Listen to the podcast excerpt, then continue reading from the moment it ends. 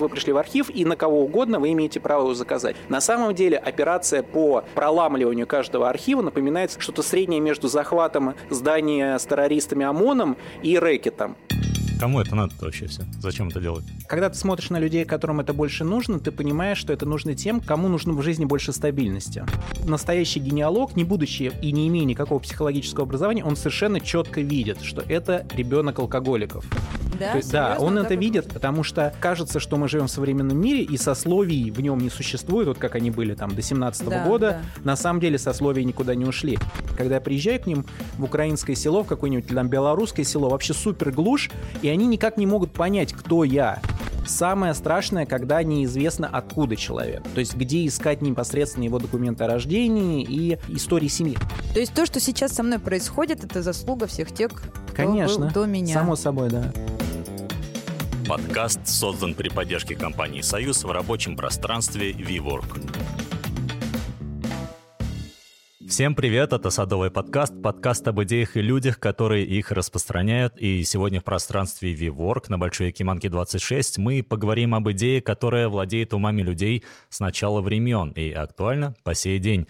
О том, как узнать, кем были твои предки и как они могут влиять, и могут ли, на текущую жизнь. А также о том, как составить свое генеалогическое древо, с чего начать, кому обратиться, расскажет наш сегодняшний гость Виталий Семенов, историк, генеалог, создатель движения «Архивный дозор». Здравствуйте, Виталий. Ну, здравствуйте, всем привет.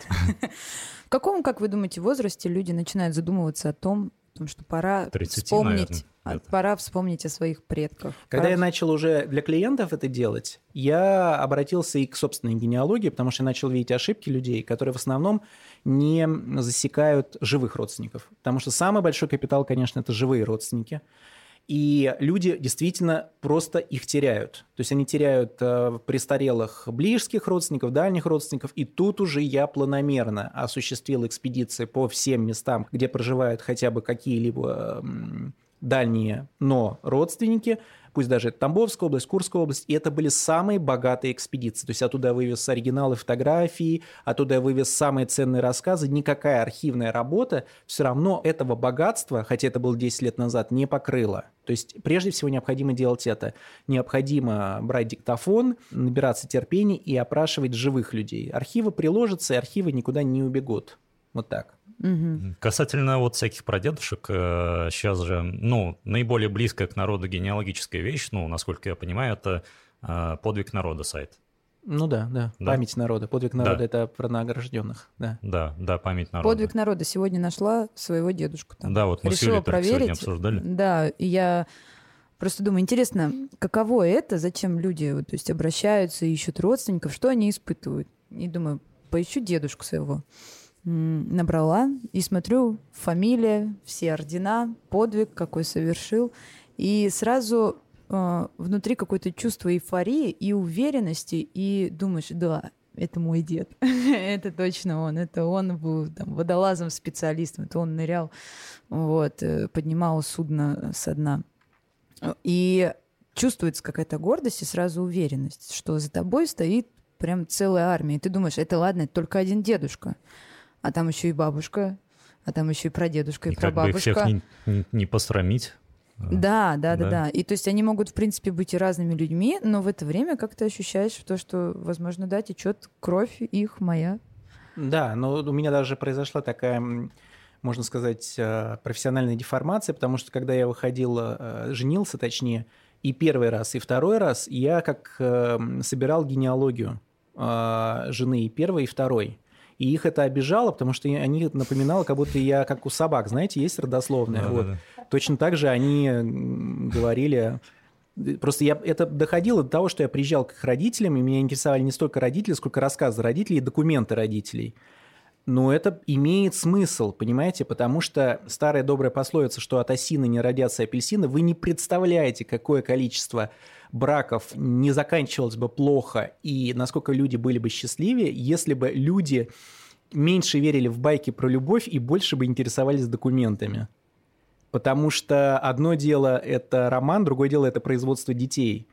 То есть эм, производство детей, рождение детей все равно сословная вещь. Хоть убейся, но она сословная вещь. То есть можно внезапно влюбиться, родить от человека, который вообще не твоего круга, но а, вы как бы выбираете между любовью и безотцовщиной, пожалуйста. Можете выбирать. Вы все равно разойдетесь с этим человеком. Все равно. Хоть, пожалуйста. То есть в любом случае сейчас у нас сохраняются эти сословные отношения. Мы выбираем Никуда человека себе по... по... По кругу, по, по интересам. Кругу. Либо ты сам готов на социальную трансформацию, ты готов подниматься. Либо тебе человек, если он не готов, соответственно, подниматься, он все время тебя будет подтапливать и тянуть вместе со своей семьей за ноги вниз. Есть такое, да. Вот. И, соответственно, а, ты в определенный момент начнешь выбирать. У тебя перед тобой будет поставлен выбор. Либо ты с этим миришься и так называемо сохраняешь семью, да? Ну, то есть в этом тоже есть плюсы. То есть человек может посмотреть на результаты генеалог... ну, то есть, э, генеалогического исследования и то есть понять, да, даже свое поведение вот уже в современном мире сейчас. То есть да. он, допустим, видит, какие были его родственники, что они там, не знаю, э, были крестьяне какие-нибудь незажиточные вообще, Здесь дело не том... стремились, ну, то есть и не могли выбиться никуда в люди. Особо. То, что вот, например, вы находитесь здесь, а предыстория этого началась еще в 40-х годах, понимаете? Потому что люди, то, что они накапливают, скажем, даже материально, в виде московских квартир, понимаете? Или не московских квартир, или квартир или вообще, это связано с их жизнью.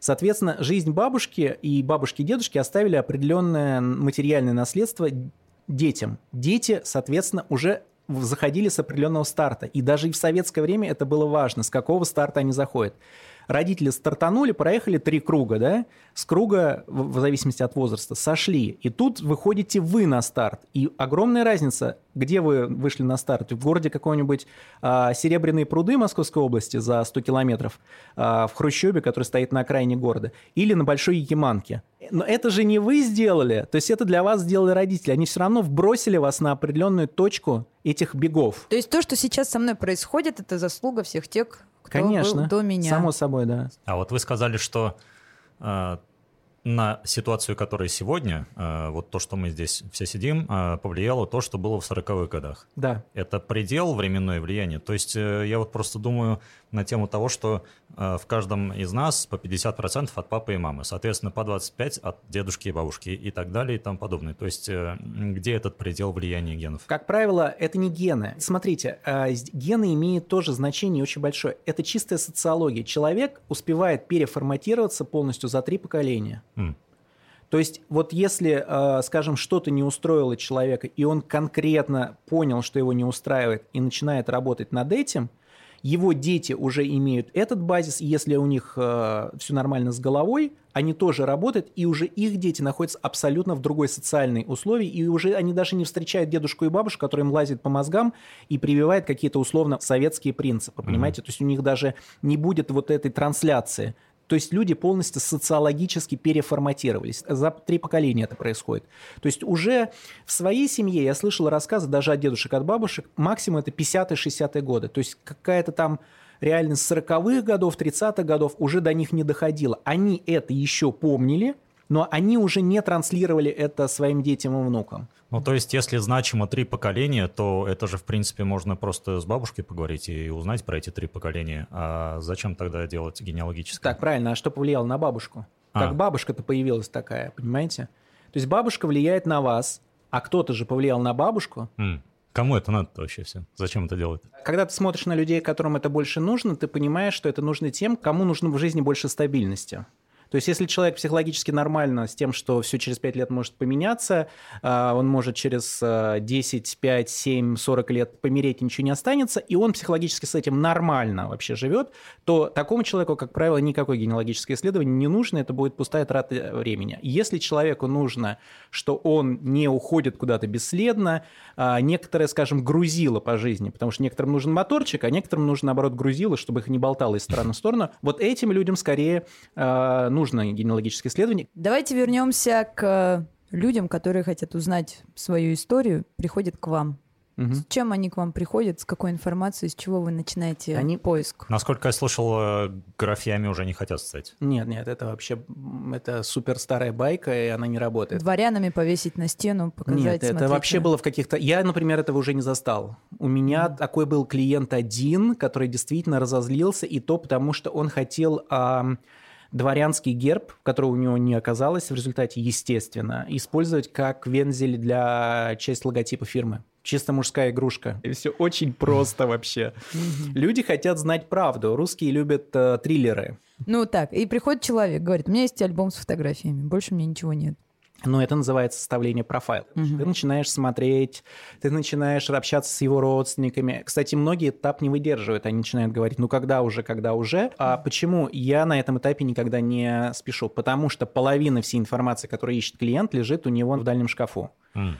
То есть люди просто не смотрят то, что находится вокруг них, и когда ко мне приходят люди и спрашивают, с чего начать, какое вообще общее правило, я говорю, что не, не надо идти сразу в архивы, надо просто сначала посмотреть, что есть у вас и что есть у вас дома и в дома у ваших родителей. Наконец-то залезть в самые дальние шкафы и просто это все разобрать. Это решает 50% проблем. То есть люди готовы э, платить огромные деньги за то, что у них по сути уже существует, за то, что у них есть. Просто они не любят или не общались с какой-нибудь бабой Любой, понимаете? И родители клиента наговорили, что там тетя Маша про нас плохо думает, э, хотя тетя Маша вообще ни разу не думала ни про кого плохо и рада была пообщаться. Но, может быть, они на самом деле не хотят особо этим заниматься заниматься.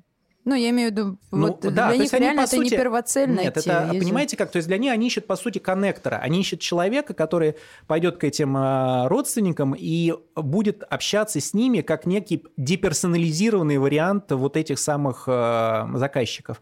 И это, кстати говоря, очень часто не понимают люди старшего поколения. Когда я приезжаю к ним в украинское село, в какое-нибудь там белорусское село, вообще супер глушь, и они никак не могут понять, кто я. То есть мне приходится придумать, что я седьмая вода на киселе, и я родственно отношусь как-то к моему заказчику, потому что они реально не могут никак понять, что заказчик настолько ударился головой, что нанял специального человека, который к ней поехал, и э, расспрашивает про предков. То есть с точки зрения человека, который живет в деревне, которому 80 лет, это мега ненормально. Если они действительно поймут, что я чужой человек, который нанят, чтобы из него вытягивать информацию, контакт не пойдет. будет, не конечно. будет контакта. Сколько времени нужно провести с человеком, который ищет э, семью, предков, прежде чем пойти в архив? Что вы узнаете? Как правило, какой-то внутренний клик происходит, понимаете? То есть я понимаю уже, что все так, нормально, тут уже действительно достаточно информации. Ну что это за информация? А, Должна Имена быть. в основном, наверное, дата рождения. н- Нет, не обязательно имена, дата Родился, рождения. женился. вообще- Но чаще всего всех устраивают фамилии, имена. Нет, И всех устраивает так занимался? называемый про- профайл на 50 страниц. Там как А. бы нечто такое, знаете, Стандарт пэк – это вот как раз э, понятно, что фамилии, имена, но как раз они не очень интересуют людей. Это сословие, это примерно материальное состояние, это количество детей, это где жили. И э, женщин, опять же, интересует некая сюжетная линия. То есть вообще, что Ну, это были конечно, за это люди. целый сериал, мне кажется. Вообще самое главное – место. То есть Место. место, где это происходило. Ну, соответственно, что- чтобы идти в локальный архив какой-то. да, то есть тогда это привязано к конкретному месту нахождения документа. То есть, как правило, люди плывут по поводу места. То есть там, если даже человек родился там плюс 3 года, минус 3 года, это не важно. Самое страшное, когда неизвестно, откуда человек. То есть где искать непосредственно его документы о рождении и истории семьи. И если брать копать еще вглубь, то такая же движуха уже началась э, в смутное время. То есть там, где в основном и прекращаются границы исследования. То есть российские генеалогические исследования, это, как правило, граница это 1630-1650 год. Дальше вы не прорветесь ни за какие деньги, если это не дворяне. По причине того, что... Заканчиваются письменные источники. Так, И какой процент вот э, ваших дел туда уходит вглубь? Ну, условно, ну, у меня, например, по мужской линии докопался, и то потому, что я, мне нужно было, мне интересна была именно мужская линия. То есть совершенно точно, что если я пошел бы и по материнской линии, то я докопался бы и по материнской линии, причем там даже более интересное. А, как правило, у каждого клиента можно по 50% веток дойти до 1650 года, то есть 50% вашей генеалогии это можно докопать. очень много, нет? У нас же, Ну, во Франции еще больше можно выкопать. ну, на мой взгляд, у нас практически не сохранилось вообще подобных документов. Нет, сохранилось. Сохранились, да. Это, это опять же, это обывательский разговор, Сколько раз что все это горело, сгорело. сколько- Э, Но это еще создавалось просто в двух экземплярах. Вот метрические записи велись в двух экземплярах. То есть количество этой бюрократии, если бы ее еще не уничтожали, оно было настолько огромное, когда ее наконец-то научились писать, то есть с Петра Первого, да, что, в общем, даже несмотря на турбулентную российскую историю и на то, с чем сталкивается архивный дозор, вот, например, сейчас мы выкупаем а, метрические книги, которые нашли в вагончике, а этим метрическим книгам 120 лет. Мгм. То есть нашли в вагончике, их там оставили. Э, каждый том выкупаем за 15 тысяч. Вот. А, чтобы передать в архив, кстати говоря. Класс. А крестьяне, например, что будет, если крестьяне, как они записывались, тоже же сложно найти, где данные хранятся? Нет, но крестьяне, Крестьяне. пожалуйста, они точно так же проходили эту перепись. Тоже проходили конечно, перепись. То есть, если это села, глубинки, вам нужно ехать куда-то в деревню, которой уже нет. А, ну это поиск на месте, это там всякая лазни по заброшенным кладбищем и так далее. Это тоже часть работы, и наоборот сложнее искать как раз мещанское население, потому что они тоже были Иванами Ивановыми, Петрами Петровыми, но они жили в местах, где, скажем, перепись вот реально в 2000 страниц, понимаете? Когда маленькое село, маленькое село, это, это неправильно сказано, маленькая деревня, по меркам Российской империи это 200 человек, это супер маленькая деревня. Вот. Там проще найти, даже если у человека просто совпадает имя, фамилия. Понимаете, просто ты всех переписал и логически высчитал. А какое-нибудь замоскворечье какое-нибудь, которое было почти полностью купеческим, мещанским, там попробуй догадайся вообще, какой Петр Петров имеется в виду. Они все, знаете, как этот в «Матрице», этот человек, который был, одно, я забыл, как, который был с одним и тем же лицом. Агент Смит. Агент Смит. Вот реально все замоскворечье таких агентов Смитов. И попробуй вычленить того человека, человека, который тебе нужен. Ну, я так понимаю, что если дворянские корни, то на определенном э, временном отрезке нужно уходить в какие-то иностранные архивы тоже всегда. Да, ну я работаю на семи языках, пожалуйста. Это, то есть в этом в иностранных архивах работать проще, чем в российских. А на каких языках вы работаете? На немецком, на польском, на французском. А на как, где еще работал? В Хорватии я работал, в боснийских архивах я работал. То есть как раз это вообще намного проще. Ну, то есть работа в архиве, она предполагает свободное владение языком или просто... Это письменное знание языка и возможность разбирать почерк. То есть ты можешь на бытовом уровне, вот на уровне разговора общаться не очень хорошо. Самое главное, что ты знаешь этот лексикон, который используется в... Эм, Если смотреть почерк 18 века, там вообще, наверное, ничего да, не это, понятно. это уже называется полиография, да. То есть манера письма 18 mm-hmm. века, она сложена и на русском языке. Да. Там буквы писали совершенно нелогично для нас порядком. Просто есть специальные такие шпаргалки, где это объясняется. Ну, это, это несложно тоже. Mm. Но часто какие-то известные однофамильцы, вот у нас э, есть наш участник тоже нашего подкаста, и он тихо меня просил, чтобы я тоже поинтересовалась. И он говорит, вот был канцлер Головкин. А я вот, как ты думаешь, имею к нему отношение какое-нибудь? Скорее, и всего, скорее и всего, вот такие, нет, да, моменты. Потому что фамилия у большинства населения России, вот она появилась не больше, чем 100-150 лет назад. Моя фамилия впервые была записана в 871 году. И это как раз типичный случай. А, например, в Тверской губернии фамилии не записывались аж до 17 года. Они были нужны тоже фамилии для очень простой банальной причины. Появился в ходе военной реформы Милюкова появилась необходимость призывать огромное количество крестьянских детей. Вместо рекрутчины, то есть 25 лет, 20 лет, нужно было служить там условно 3-4 года. И тут в армию пошло огромное количество Иванов Ивановых, mm-hmm. и там, не знаю, Петров, сынов Петровых и так далее. И потом нужно был некий третий ник для того, чтобы их идентифицировать. Вот так появилась русская фамилия. А у остального у населения, у которых была фамилия, это были только дворяне и только священники. Ни mm-hmm. у кого больше фамилии не было. Я вот как раз читал об этом. Например, э, дети, которые рождались в один день, у них э, было одинаковое имя. И потом, когда в деревне выдавали паспорта, у всех была одинаковая фамилия. Вообще в паспорта в деревнях появились только в, вот по большому счету, во всех деревнях паспорта появились у всех только в 1977 году. Вот. В 1977 году. И просто, получается, несколько человек с одинаковым именем и фамилией ты видишь в архиве, и какого выбрать-то из них? Ну, там есть определенные свойства, то есть ты смотришь, например, э, потому что когда он родился, есть один источник, это ревизская сказка, которую надо совместить с метрической книгой, есть свои фишки, которые позволяют это определить. Mm. Ну, то есть, да, Иван Меньшой, Иван Большой, э, это у, у меня есть э, такое, да, что в одной семье называли детей одним и тем же именем, потому что не особо заморачивались, они мерли все, вот, и смертность детская, извините, 20 века была 60-70%, это минимум. Вот, то есть они причем умирали от тех болезней, которые сейчас просто вот ну, копеечным лекарством из аптеки лечатся. Вот. Еще к тому же они умирали из ужасных э, условий просто санитарных, понимаете? Потому что, например, чуваши, которые брали детей в поле, у них смертность и мордва. У них смертность была детская меньше, потому что э, русские крестьяне отправляясь на сельские работы, в некоторых губерниях были вынуждены оставлять детей с престарелыми бабушками. Престарелые – это 55 лет, 60 лет, mm-hmm. это считалось престарелое. Вот. А бабушки там засыпали, как-то забывали про детей, и они там перемерзали или там что-то там проглотили, не дай бог. Э, и, то есть это был просто очень плохой надзор. Но, видимо, чем дольше работаешь, тем проще работать, потому что ты читаешь, и все это у тебя как-никак отпечатывается, и ты уже знаешь, где искать. А, да, с одной стороны, да. С другой стороны, нарастает некоторая такая усталость, которая вот эм, ты думаешь, получаешь очередное расследование и думаешь, господи, мне же с этим человеком полгода теперь жить, понимаете? вот. Это достаточно эмоционально утомительно вникать это в очень, это, это очень утомительно, то есть это голова постоянно э, занята этим, это очень время емко, то есть это необходимо обработать, это нужно перепечатать. Когда ты перепечатаешь, тебе 47 мыслей приходят в голову. Параллельно это существует с общественной деятельностью и с пробиванием тараном архивов. Поэтому это достаточно стрессовая работа. Вы сказали, что Франция самая генеалогически э, какая-то... Подкованная страна. Подкованная, да. да.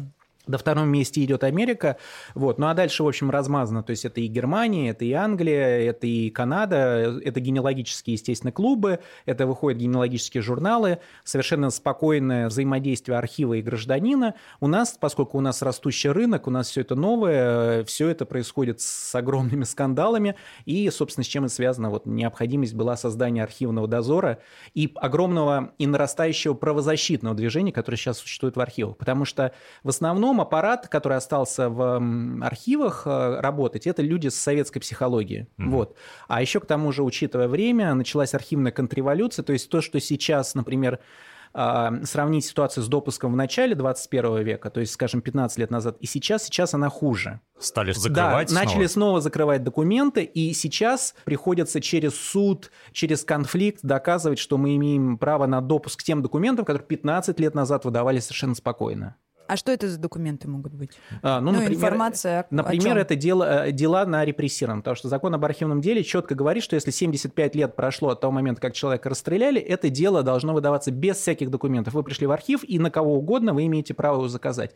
На самом деле операция по проламливанию каждого архива напоминает всегда некие такое, знаете, что-то среднее между захватом здания с террористами ОМОНом и рэкетом. Да? То есть, с одной стороны, ты подкован в законах, с другой стороны, ты просто огромный огромной кумулятивной энергии наезжаешь на архив mm-hmm. вот, и проламливаешь эту стену. Вот сейчас, например, это произошло в архиве Нижегородской области, который буквально на днях наконец-то начал без а, дополнительных документов, то есть так, как это требует закон, выдавать дела на репрессированных. А самостоятельно? Ну, сейчас огромное количество мануалов. Я один написал, причем бесплатно выложил в интернет, как все свои книги. Называется «Генеалогия кодекс Семенова», она начинается с боевого учебника генеалогии. Вот там тоже азы просто люди должны скачать и просто то по шагам если, так действовать. Если подумать, хорошо сесть, э, то можно, да, если, в принципе, начать. Если владеешь некоторым количеством времени и а, усидчивостью определенной, то лучше делать вообще самому, потому что все равно не забывайте, что генеалога – это один из 40-50 расследований, которые он делает в течение года. Это все равно поток. Просто это персонализированный поток, понимаете? А у вас это всегда будет ваше. Ну и к тому же вы там научитесь куче вещей. Ну, меня, например, если я пойду искать э, своих родственников, меня будут допускать везде в архивы? Вас будут допускать, вас будут допускать, а, без, ну, как бы, опять же, все зависит от региона, но когда у вас будет сложный момент, а сложный момент возникает в трети всех поисков. То есть это сложные архивы, документы на реставрации. Вы не будете знать, как это пробивать, а я буду знать, как это пробивать, потому что у меня уже огромный опыт вот этих сложных случаев, понимаете? Огромный опыт случаев, когда меня хотели не пустить и я уже знаю, что с этим сделать. Вот. А вы, скорее всего, поверите в это, то есть и скажете, окей, я вот еще подумал, раньше же жило меньше людей, и вот какие-то более длинные исследования вот э, проще проводить, наверное. Да, то есть это действительно так. Людей было меньше, и если долго действительно копаться в одной в истории одного человека или одной семьи, точно выйдешь на что-то интересное. Просто за счет вот этой математической прогрессии, что людей было меньше, выживало а, мало людей, а много умирало, и когда ты уж, если у одного человека, считаете, два родителя, четыре дедушки и бабушки, значит, уже там получается сколько, восемь прадедушек, прабабушек, это количество людей увеличивается, и шансы того, что что-то интересное вы найдете, тоже увеличиваются. И рано или поздно ты это находишь. А в этой связи какой шанс, что вот мы все втроем родственники? Все-таки количество не такое. Скажем, если вы были бы из одного населенного пункта, тогда да. Причем это населенный пункт на уровне ПГТ, то есть поселка городского типа. Вот угу. тогда да. достаточно высокий шанс. Но все-таки вот это количество людей малое, которое жило, оно в такой большой стране, как Россия, и с такой миграцией, как в России, а, то, что эти люди были родственниками, эм, это достаточно мало. И у меня еще такой вопрос. А человек сам с вами может участвовать в исследовании? Нет. Ездить в города, Это- в архивы? Нет, Почему? ни в коем случае. Это все равно, что, знаете, когда родственник, вы кого-то кладете, не дай бог, в больницу, и вы просите, слушайте, а можно я за вами как бы постою и вот буду вот тоже скальпелем водить? Ну вот я всегда в детстве хотела быть хирургом. Можно я тоже порежу? немножко? Ассистировать можно, подавать скальпель, например, не обязательно резать. Но это какой-то прям принцип, он мешает человеку? Просто кайф убивает. Убивает кайф, потому что за 10 лет э, создался определенный, знаете, какие-то ритуалы с каждым городом связаны. Ну, я эти же все города все объездил, понимаете, там российские, украинские и так далее. У тебя с ним определенные отношения. Ты приходишь тогда, когда ты приходишь. Ты хочешь быть, ну, может быть, no name в этом городе, понимаете, потому что здесь семья, там, э, здесь там московские проблемы, а там ты хоть немножко от них отвлекаешься. В, экспедиции это все-таки немножко другой ритм жизни. И тут какой-то человек, понимаете, который это все ломает, никогда в жизни. Нет, я не- на это не соглашаюсь. То есть вам экспедиции нравятся, да, больше? Мне нравится ритуальность. То есть вот конкретно хотя бы в этом сохранять стабильность, понимаете, что я встаю во столько, сколько стою, я живу здесь, где жил 4 года назад, и никто в это не лезет. Вы бы человеку посоветовали сделать? Нет. Генеалогическое Нет. Нет. Я за свободу, потому что информация, знаете, она же ведь цена тем, что она не валяется на дороге. То есть э, человек должен сам до этого дойти. Он, скажем так, человек должен иметь возможность знать, что это возможно. Вот что это возможно, что такой мир есть, что он интересный. Человеку, наверное, какой-нибудь один урок в школе, в, ста- ну, в старшей школе, когда уже вменяем, да, ре- подросток, э, стоит провести. А дальше он сам должен решать. Но своим детям как вы будете передавать? э, Какая информация о ваших э, А, поколениях? Большая уже? Э, Информация очень большая, причем она сделана в нормальную форму. Моя генеалогия сделана в книгу, которую можно читать. Через пять лет почти полностью это перерабатывается. Другой взгляд, другие документы открываются. Какая-то ветка, которая тебе раньше была абсолютно неинтересна, а, тебе вдруг становится интересно. Понимаете, вот сейчас я уже буду делать третье переиздание собственной генеалогии. У меня 11 поколений назад, значит, я знаю, 11 поколений назад, а э, типа мой сын, он идет как плюс один. 11 поколений. Я знаю до... Так, мама, папа знаю. Бабушка, дедушка знаю. Про дедушек уже плохо все. Это третье, да? Третье, да. До третьего поколения. Вы до одиннадцатого. Сколько это человек, вы знаете примерно? В смысле, вообще вот... э, 11 поколений. Да, но только 11 поколений по одной ветке. То есть по, по, по линии, например, а, моей, уже даже мамы отца, то есть это а, линию я знаю на 11 поколений отец отца. Даже мама отца, она меня так сильно не интересовала, там я знаю условно до 1890 года. То же самое по материнской ветке я знаю чуть глубже, скажем, до 1800 года. Опять же, можно переесть информацию, не нужно сразу копать все ветки. А, Меня очень поразило, что культ предков — это одна из древнейших форм религии, доступной человеку, и она в том или ином виде существует и по сей день. Буквально сегодня я здоровался с человеком, и он переступил порог, чтобы поздороваться со мной. Я Д- тоже так делаю. 2019 год на дворе, потому что раньше под порогом хоронили предков. И, ну, вообще с порогом было очень много всего связано. И Это существует каждый день. То Это как у нас с женой, когда вечная война, а у нее в семье не было принято замачивать грязные сковородки с маслом, а у меня было принято. И у нас в семье всегда стояли вот эти грязные сковородки масляные, которые некоторое время должны были стоять с вот этой жидкостью. да-да-да. Либо они стояли, как бы Да. это считалось не проблема, что там все к ним пришкварчило и так далее. И вот это вот я тут же бегу и, а, значит, соответственно, тут же заливаю эти сковородки какими-нибудь там химией вот, и водой. И следующий момент, что у меня, я в детстве очень часто был у бабушки, и у нее постоянно звучала стиральная машинка. Мгм. И у меня звук стиральной машинки связан с а, спокойствием Да, да, с да, домом. И поэтому, сколько бы там ни было вещей, я вечером каждый вечер запускаю стиральную машинку. А у моей жены не было такого. То есть у нее не было, ни- ничего не связано со звуком стирающей да. машинки. Достаточно удобно, потому что я жил рядом с аэропортом, и э, для меня звук взлетающего самолета это э, что-то уютное, хотя для остальных это полный Ну, ад. это такие бытовые вещи. А я так понимаю, ты больше говоришь о... Но Ну, я- это бытовые вещи, да. посчитайте, мне вот 41 год, это бытовые вещи, получается, исторически, тридцатка, 30 лет, понимаете? И вот эта история, получается, про самолеты, в ней уже тоже маржа временная 15-20 лет. То есть она все равно, все равно в любом случае связана с историей. это, получается, меняет наши каждодневные привычки. И вы будете каждый день как-то поступать определенным образом, да, а, и никто не будет знать, даже человек с вами проживет годы и годы и годы, и он не будет знать, а что было в основе вот этой маленькой детали, которая связана с этим. Совершенно верно. Я с трудом помню своего прадедушку, но я точно знаю, что какие-то вещи, они засели во мне, и я их даже уже не знаю. Они уже где-то в подсознании. А на него, как правильно сказал Виталий, кто-то повлиял точно так же, как на меня. Это очень, например, с запахами связано. То есть, например, у меня прадед, он курил, и запах холодного табака, а, он был, предположим, связан а, с ощущением, если не дома, то спокойствия, да, скажем. И стояла вот эта такая штучка советская, пепельница, где она закручивалась и откручивалась, когда нужно было нажимать да, да, на нее. Вот. И а, что самое интересное, понимаете, проходит время, и для людей, которые с этим не связаны, предыдущие сигналы становятся непонятны. Например, в фильме «Зеркало» Тарковского. Тарковский снял фильм «Зеркало» именно про это. Там, например, когда я его посмотрел, я четко чувствовал, что это как-то связано с профессией, угу. но никак не мог понять, где. А потом понял, где. Там, например, есть, где он постоянно у него на видном месте стоит стеклянный э, кувшин. В каждой советской семье был стеклянный кувшин после войны.